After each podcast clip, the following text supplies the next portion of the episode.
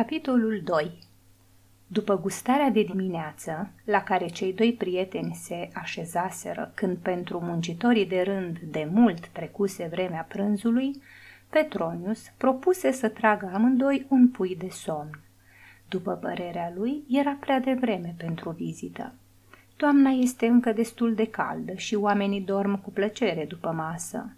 Deocamdată e plăcut să asculți susurul havuzului din atrium și după ce ai făcut o mie de pași, neapărat obligatorii, să ațipești în lumina roșie ce se strecoară printre draperiile de purpură lăsate pe jumătate. Vinicius îi dădu dreptate și începură să se plimbe, discutând cu nepăsare despre ceea ce se auzea la Palatin și prin Roma și filozofând câte puțin asupra vieții. Pe urmă, Petronius se duse în cubiculum, dar nu dormi mult.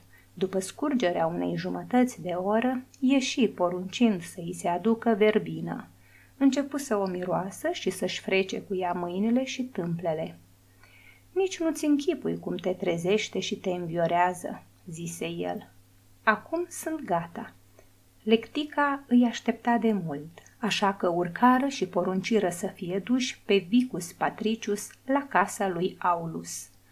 Insula lui Petronius era așezată pe coasta de sud a Palatinului, în apropiere de Carmae, și drumul cel mai scurt ar fi trecut pe lângă forum. Petronius însă voia să treacă și pe la aurarul Idomen, porunci să fie duși prin Vicus Apolmis și prin Forum înspre Vicus Sceleratus, la colțul căruia se aflau tot felul de prăvălii. Niște negri uriași ridicară letica și porniră pe urma sclavilor numiți pedisequi. Petronius își ridică în tăcere palmele parfumate cu verbină în dreptul nărilor și rămase o vreme așa, părând că se gândește la ceva. Pe urmă zise – Mă gândeam că dacă zeița ta silvestră nu este sclavă, atunci ar putea părăsi casa lui Plautius ca să se mute la tine. Ai înconjura-o cu dragoste, ai copleși-o cu daruri, ca eu, pe adorata mea, Crizotemis, de care, fie vorba între noi, sunt cel puțin tot atât de plictisit cât și ea de mine. Marcus scutură din cap. Nu? întrebă Petronius. În cel mai rău caz, treaba ar ajunge la împărat și poți fi sigur că, măcar datorită trecerii mele, barba arămie al nostru va fi de partea ta. E, nu cunoști pe Ligia, răspunse Vinicius. Atunci dăm voie să te întreb. Tu o cunoști altfel decât din vedere? Ai vorbit cu ea? I-ai mărturisit dragostea ta? Am văzut-o mai întâi la Havuz, pe urmă am mai întâlnit-o de două ori. Ține seama că în timpul șederii mele în casa lui Aulus am locuit într-o aripă lăturalnică, destinată oaspeților, și fiind cu mâna ruptă, nu puteam să mănânc la masa comună. Abia în ajunul zilei în care mi anunțasem plecarea, am întâlnit-o pe Ligia la cină, dar n-am putut să-i spun niciun cuvânt. A doua oară am întâlnit-o lângă bazinul de apă din grădină. Ținea în mână un mănânchi de stuf proaspăt rupt pe care îl tot cufunda în apă și stropea cu el lotușii ce creșteau în jur. Privește genunchii mei. Jur pe scutul lui Heracles că atunci când asupra trupurilor noastre se năpusteau hoardele de părți, genunchii mei nu tremurau, dar au tremurat lângă bazinul acela și emoționat ca un flăcăiandru care mai poartă încă bula adolescenței la gât, i-am cerșit milă numai din priviri. Multă vreme n-am putut să scot o vorbă. Petronius îl privi cu un fel de invidie, parcă. Hm, fericitule, zise el, chiar dacă lumea și viața ar fi mai rele decât sunt, ne rămâne un singur lucru întotdeauna bun, tinerețea. După o clipă însă, întrebă. Și nu i-ai vorbit deloc? Ba da, venindu-mi în fire, i-am spus că de curând m-am înapoiat din Asia, că mi-am rupt mâna lângă oraș și că am suferit cumplit, dar în clipa când trebuie să părăsesc această casă ospitalieră, văd că aici suferința are mai mult preț decât petrecerile oriunde aiurea, că boala aici e mai plăcută decât sănătatea în altă parte. Ea asculta cuvintele mele, tulburată la rândul ei și, cu capul plecat, desena ceva cu stuful pe nisipul galben ca șofranul. După aceea ridică ochii, se mai uită odată la semnele desenate, încă o dată la mine, parcă voind să mă întrebe ceva, și deodată o luă la fugă ca o hamadriadă din fața unui faun prost. Trebuie să aibă ochi minunați? Ca marea, și m-am pierdut în ei ca într-o mare. O, Atena!" strigă Petronius îndepărtează de pe ochii acestui băiat legătura cu care i-a acoperit Eros, căci altfel are să-și spargă capul lovindu-se de vreo coloană a templului lui Venus. Apoi se întoarce spre Vinicius. O, tu, boboc primăvăratic pe arborele vieții, tu, primă mlădiță verde a viței, în loc să te duc la casa lui Plautius, ar trebui să poruncesc să te ducă la casa lui Gelocius, unde e o școală pentru băieții care nu cunosc încă viața. Ce vrei să spui?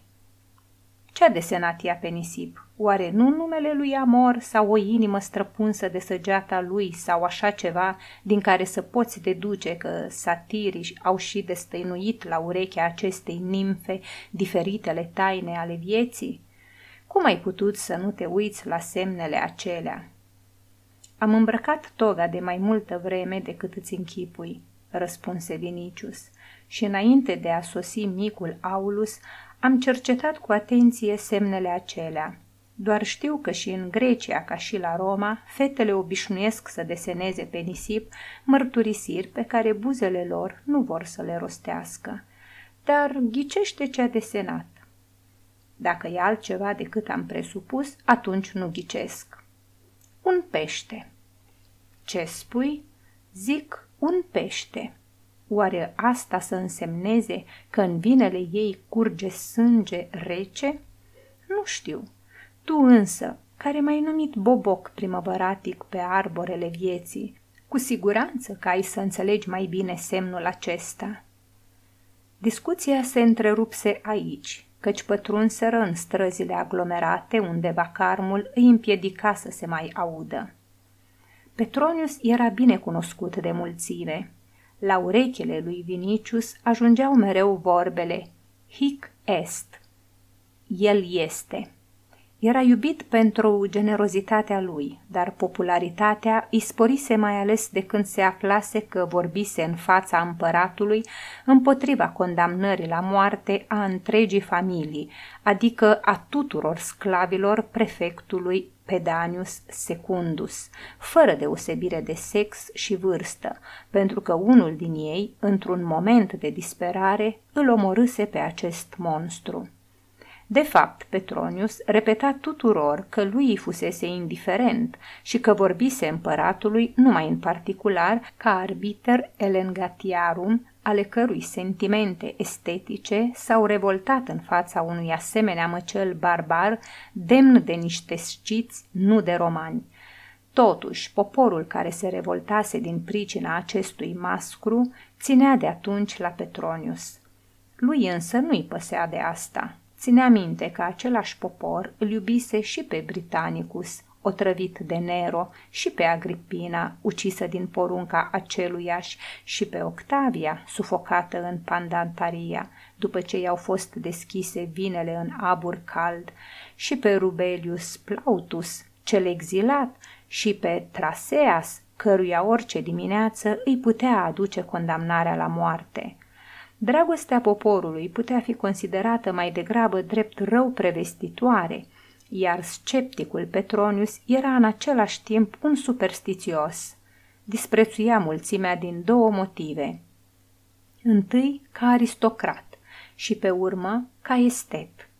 Cei care duhneau de la bobul prăjit purtat în sân și erau veșnic răgușiți și transpirați, căci jucau mora pe la colțurile străzilor și prin peristile, nu erau demni în ochii lui să poarte numele de oameni. De aceea, fără să răspundă deloc la aplauze, nici la sărutările trimise cu mâna inutil, îi relată lui Marcus povestea lui Pedanius, ironizând caracterul schimbător al gloatei, care, a doua zi după amenințătoarea revoltă, îl aplaudase pe Nero în timp ce trecea spre templul lui Jupiter Stator. În fața librăriei lui Abirnus, porunci să oprească, coborâ și cumpără un manuscris frumos împodobit pe care îl dădu lui Vinicius. E un dar pentru tine," zise el. Mulțumesc," răspunse Vinicius. Dar după ce se uită la titlu, îl întrebă. Satiricon e ceva nou? De cine? De mine, dar nu vreau să merg pe urmele lui Rufinus a cărui poveste voiam să ți-o spun, nici pe ale lui Fabricius Velento, de aceea nu știe nimeni acest lucru și nici tu să nu-l spui cuiva. Spuneai că nu scrii versuri, zise Vinicius, uitându-se în manuscris. Iar aici văd proză înțesată cu versuri.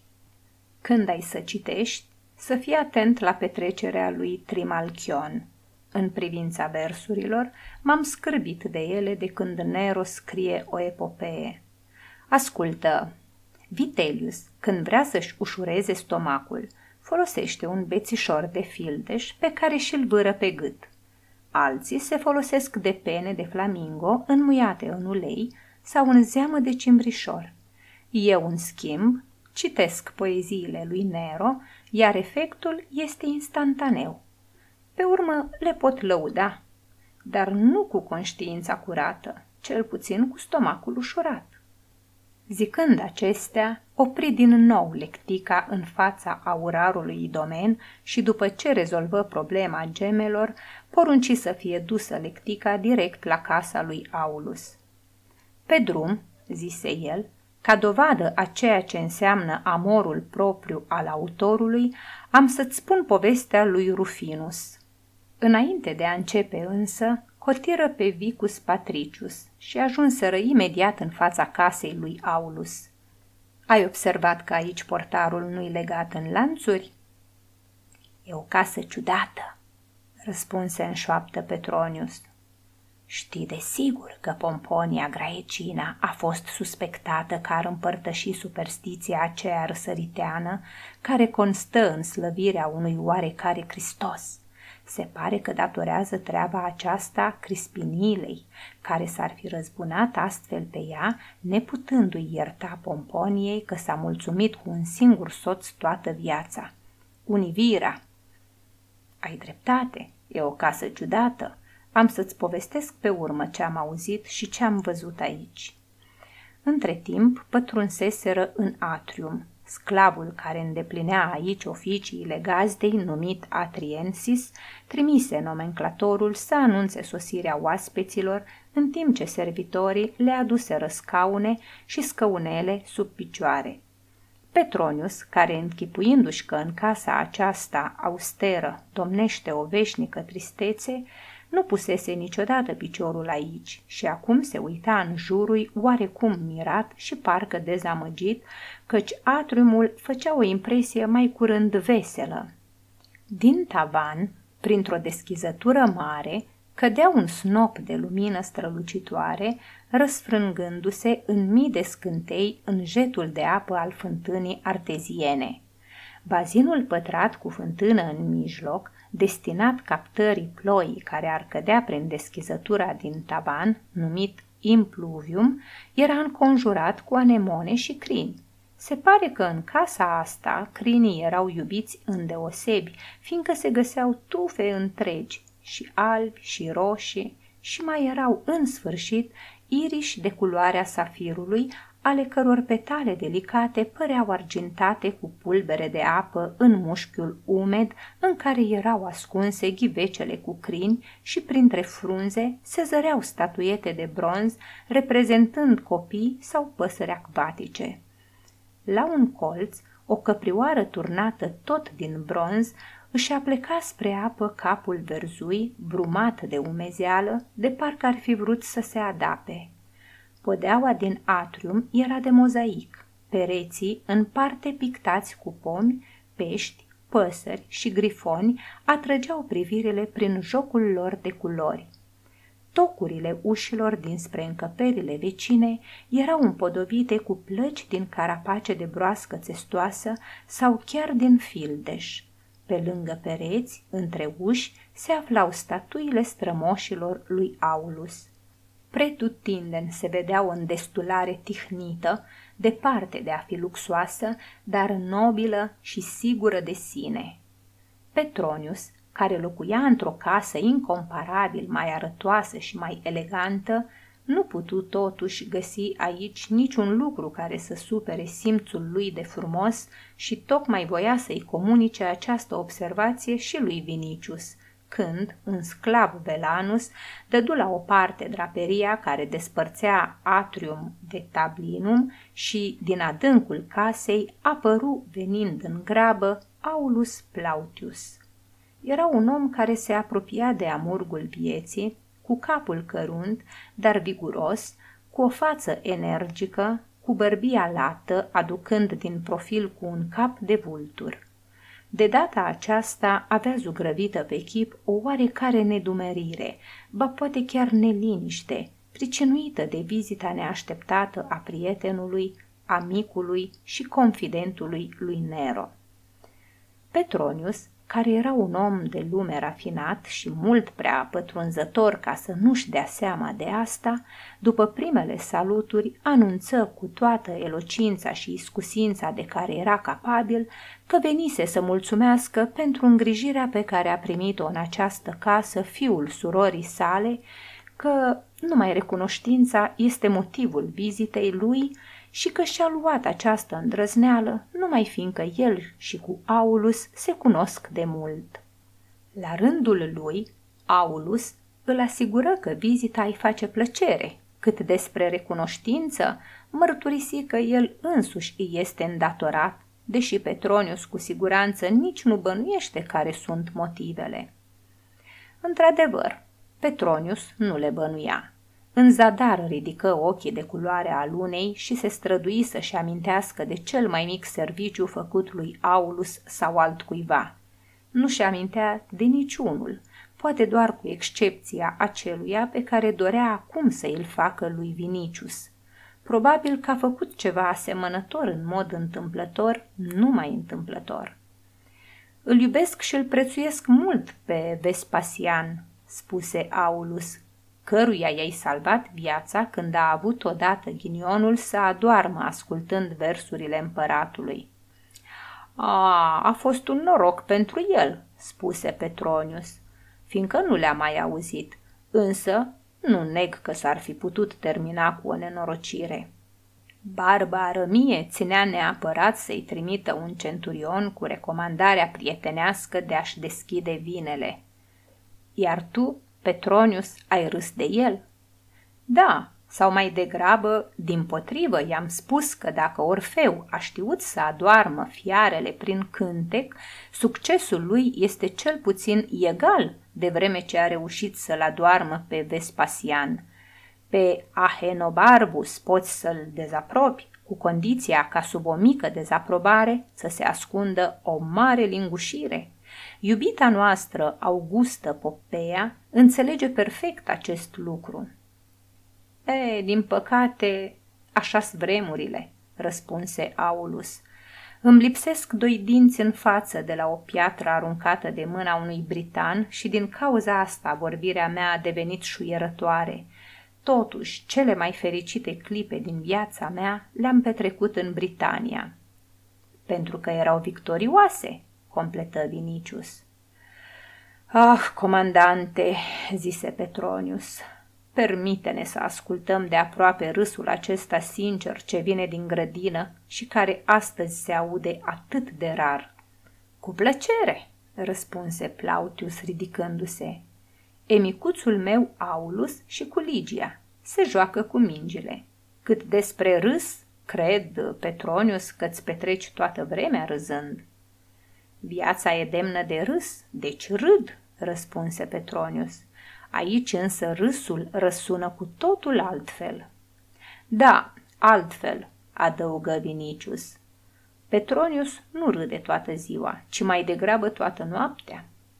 Discutând astfel, străbătură casa în tot lungul ei și ajunseră în grădină, unde Ligia și micul Aulus se jucau cu mingile pe care sclavii, destinați special acestei distracții, le adunau de pe jos și le le dădeau în mână.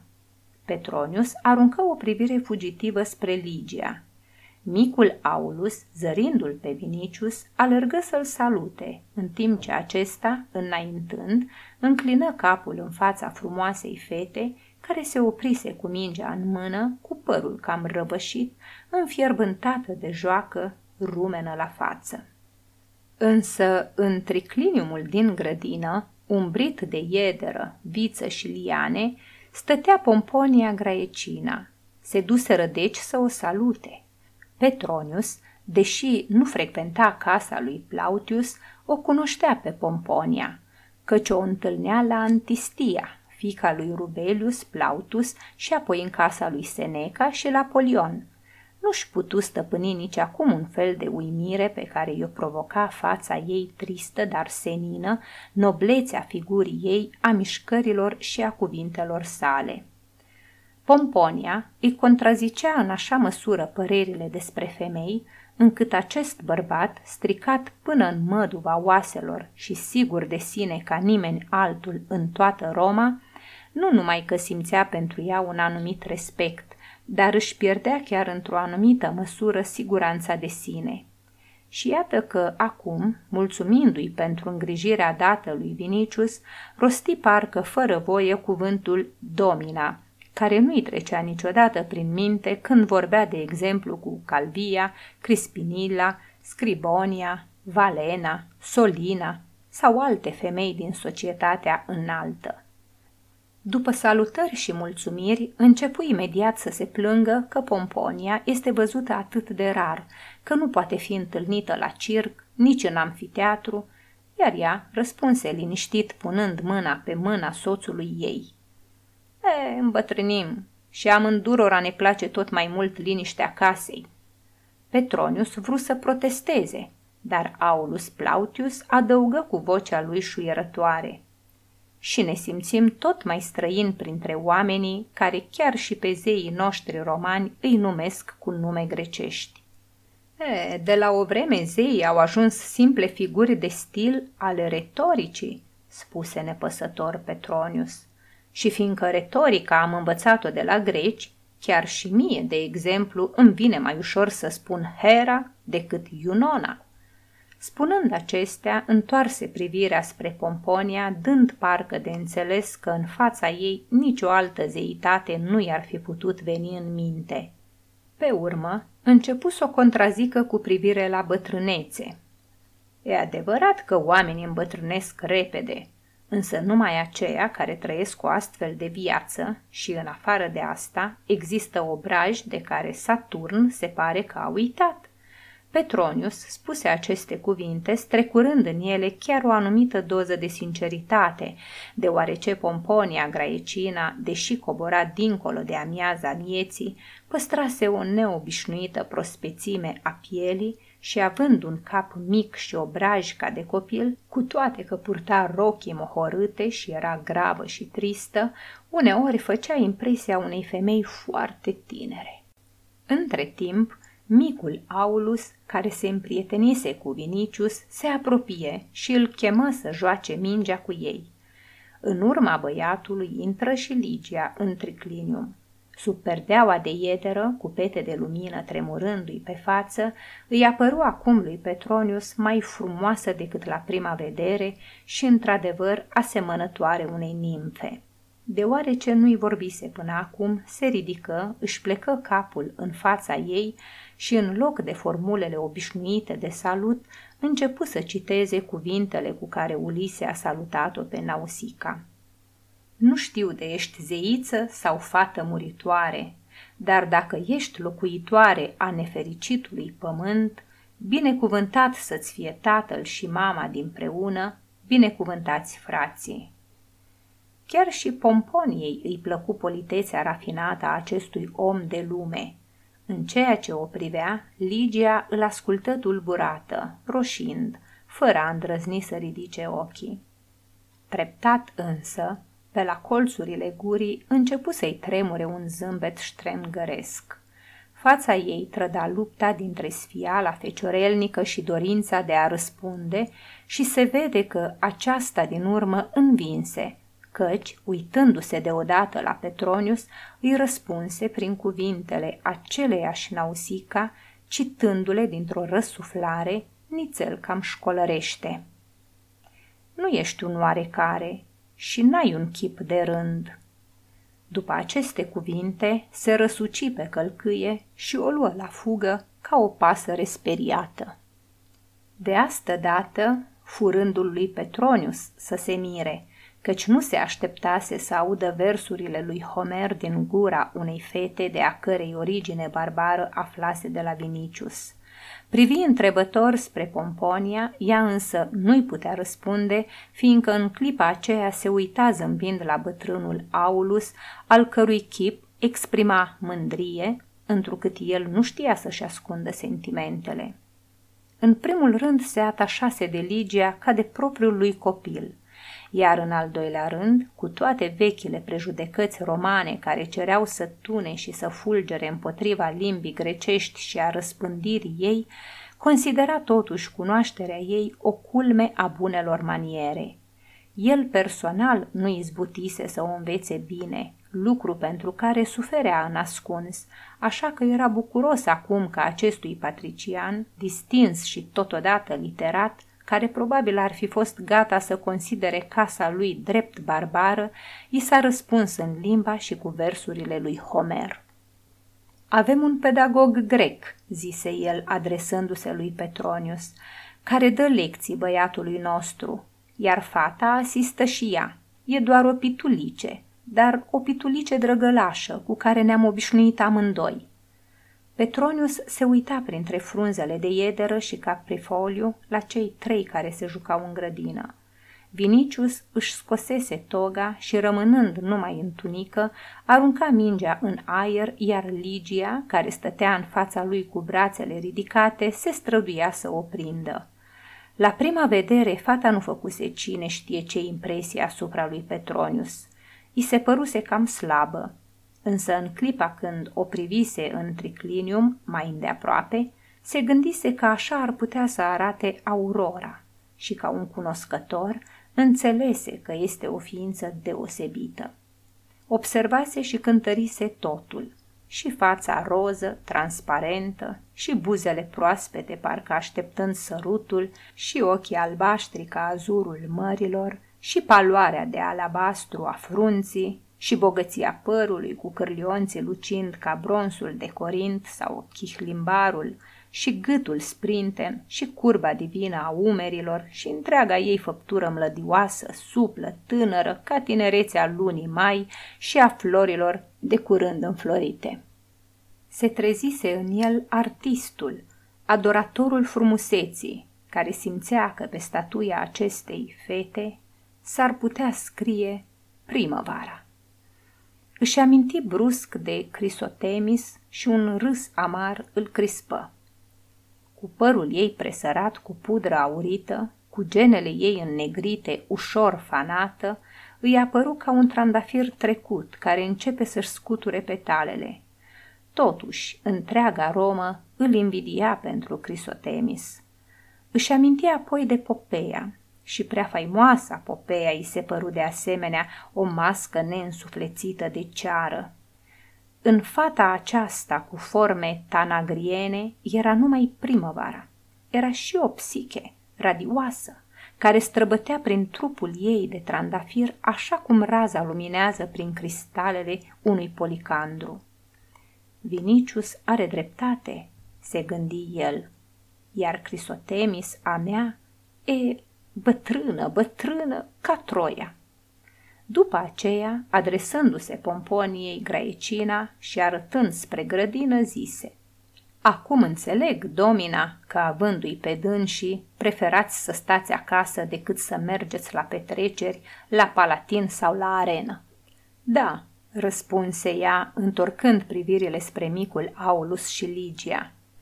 Bătrânul comandant începu să spună povestea fetei și ceea ce auzise cu ani în urmă de la Atelius Hister despre poporul ligienilor care locuiește în nordul întunecos. În ăst timp, ceilalți terminaseră jocul cu mingea și o vreme se plimbară pe nisipul grădinii, deslușindu-se pe fondul negru de mirt și chiparoși ca trei statui albe. Ligia îl ținea de mână pe micul Aulus. După ce se plimbară puțin, se așezară pe o bancă lângă piscina care ocupa mijlocul grădinii. Îndată însă, Aulus se ridică grăbit să-și facă de joacă, speriind peștii din apa transparentă. Vinicius continua convorbirea începută în timpul plimbării. Așa-i, zise, și vocea-i profundă tremura. Imediat ce am aruncat toga praetexta, am fost trimis la legiunile din Asia. Nu cunosc orașul, nici viața, nici dragostea. Știu pe din afară câte ceva din Anacreon și Horațiu, dar n-aș fi în stare să vorbesc în versuri ca Petronius atunci când mintea mi se tulbură de admirație și nu mai găsește cuvinte să o exprime. Când eram copil, mergeam la școala lui Musonius, care ne spunea că fericirea constă în a voi ceea ce voiau zeii, deci fericirea ar depinde de voința noastră.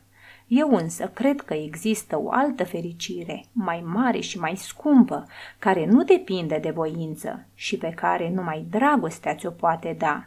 Zeii înșiși caută această fericire. Așa că și eu, o, Ligia, care până acum n-am cunoscut dragostea, mergând pe urmele lor, o caut pe aceea care ar voi să-mi dea fericirea. Tăcu și o vreme nu se mai auzi decât plescăitul ușor al pietricelelor pe care micul Aulus le arunca în apă, sperind peștii. Curând însă, Vinicius continuă să vorbească cu o voce și mai moale și mai șoptită. Îl știi poate pe Titus, fiul lui Vespasian? Se spune că, abia ieșit din vârsta copilăriei, s-a îndrăgostit cu atâta patimă de Berenice, încât de dor era gata să moară. Așa aș fi în stare să iubesc și eu, o Ligia. Bogăția, gloria și puterea sunt fum, neant. Bogatul găsește pe unul și mai bogat decât sine. Gloria oricui poate fi întunecată de gloria mai mare a altuia. Cel puternic învins de altul și mai puternic. Dar oare împăratul sau zeii înșiși pot încerca o bucurie mai mare sau pot să fie mai fericiți decât muritorul de rând atunci când strânge la piept ființa dragă sau când sărută buzele iubite? Da, dragostea ne face egali cu zeii, o, Ligia! Ea asculta neliniștită, mirată. În anumite momente avea impresia că Vinicius cântă un cântec, care, picurând în urechile ei, îi aprinde sângele în vine. În același timp însă își simțea trupul moleșit, ca de leșin. O înfiora spaima și o neînțeleasă bucurie. I se părea că el vorbește despre lucruri la care și ea se gândise mereu înainte, dar pe care nu le înțelesese până acum. Vorbele lui trezeau în trânsa un simțământ care până atunci adormise. În clipa aceea, visul tulbure lua forme tot mai clare, mai atrăgătoare, mai frumoase. Soarele trecuse de mult dincolo de Tibru și coborâse spre dealul Janiculus.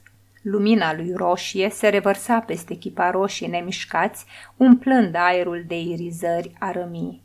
Ligia își ridică ochii azurii, parcă trezită din somn, uitându-se la Vinicius și deodată, cum stătea în lumina asfințitului, a plecat spre ea, cu dorul tremurându-i în priviri, îi apăru mai frumos decât toți oamenii și decât toți zeii greci și romani ale căror statui le văzuse pe frontoanele templelor.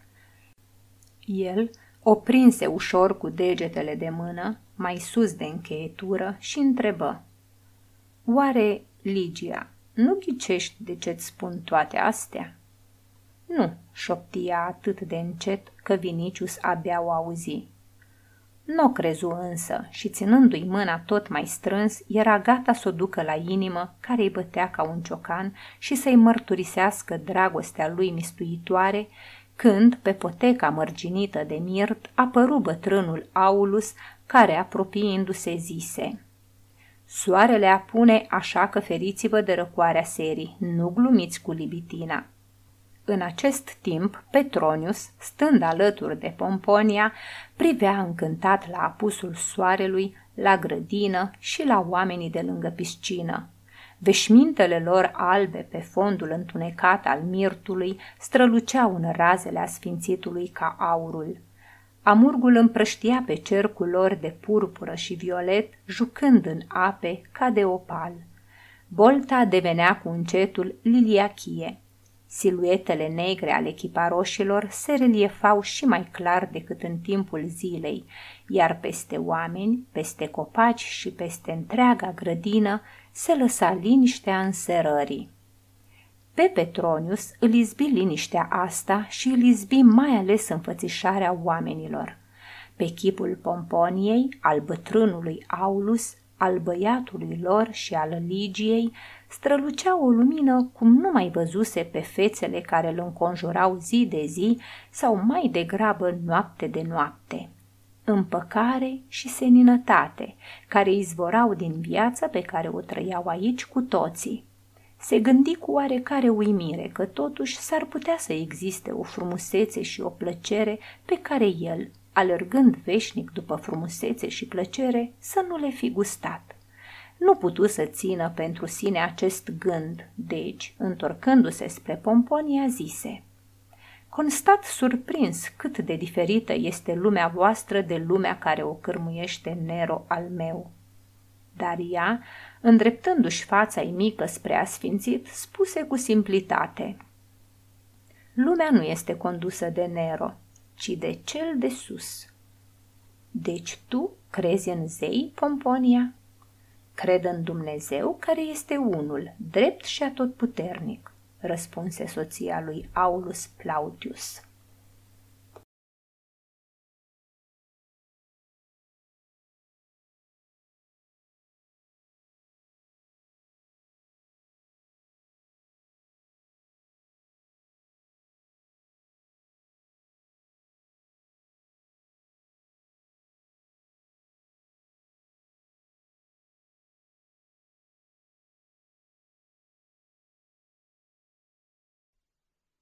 Aceasta este o înregistrare Cărțiaudio.eu. Toate înregistrările Cărțiaudio.eu sunt din domeniul public. Pentru mai multe informații sau dacă dorești să devii voluntar, vizitează www.cărțiaudio.eu.